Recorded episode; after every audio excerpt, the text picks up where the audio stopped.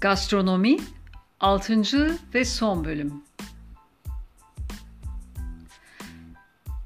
Yazar Baran of of cümlesinden itibaren yazdığı tüm kağıtları eline aldı ve buruşturup köşede duran çöp kovasına fırlattı.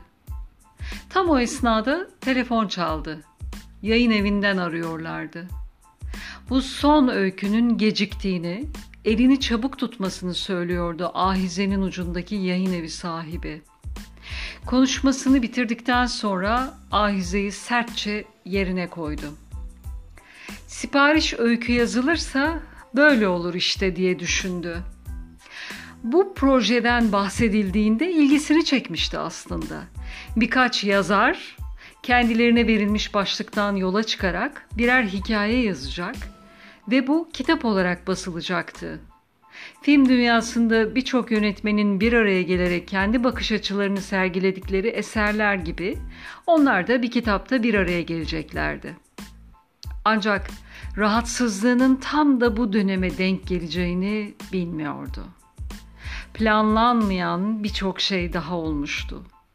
Hayatının orta merkezindeki kadın bir başkasına aşık olduğunu söyleyerek gitmişti. Verilen konuya odaklanmaya çalışırken eli ister istemez bir aşk öyküsüne doğru gidiyordu.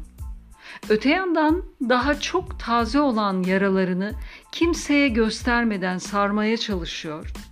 İki aşık insan arasında oluşması beklenen sahneleri yazarken ise kalbi isyan ediyor, dünyadaki bütün aşkların gelip geçici olduğunu haykırmak istiyordu. Bu yüzden öykünün içine aniden kendini de katmış olduğunu fark etti ve yazdıklarını silip attı.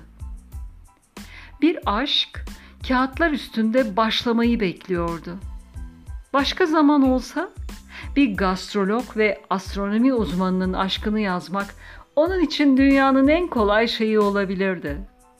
Ancak şimdi şu anda bir aşk acısı içindeydi ve bir aşkın nasıl filizlendiğini, geliştiğini anlatacak enerjisi kalmamıştı. Öyle üzgündü ki neredeyse bir ayda on yıl birden yaşlanmıştı. Üç hafta önce sevdiği kadının gidişinden sonra kalbinde bir ağrı hissetmiş ve aniden olduğu yerde bembeyaz kesilerek bayılmıştı. Acilen hastaneye kaldırılmış ve arka arkaya birçok tetkikten geçtikten sonra doktoru sizde ventriküler septal defekt var demiş. Daha sonra da kalp karıncığında delik olduğunu ekleyerek anlamasını sağlamıştı.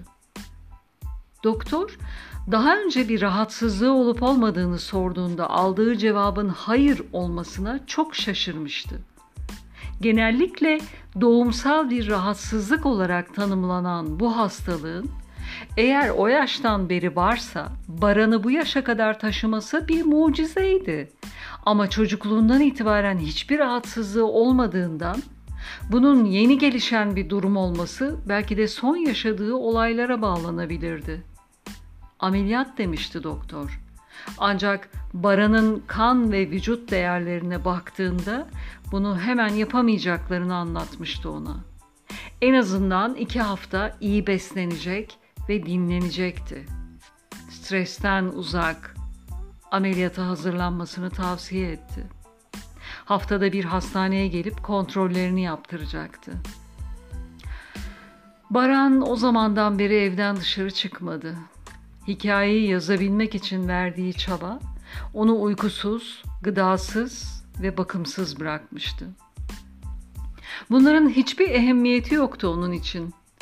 Kalbinin iki karıncı arasında delik oluştuysa, hayatla arasındaki bağın da kopukluğunu ifade ediyordu bu. Ve onanmayacak bir kalbi taşımanın da anlamı yoktu.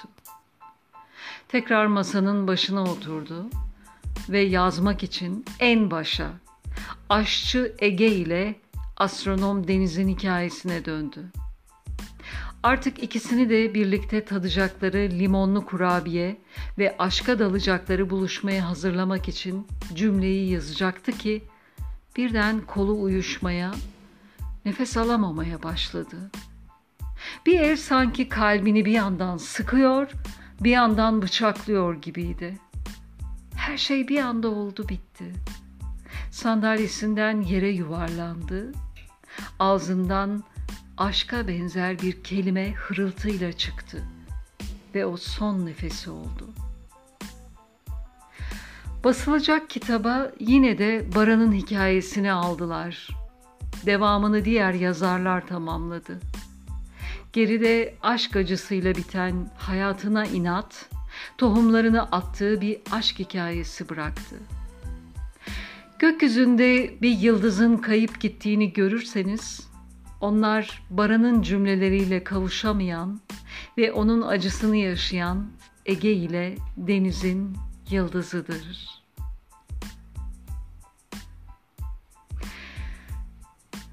Öykümüz burada bitti. Dinlediğiniz için teşekkürler.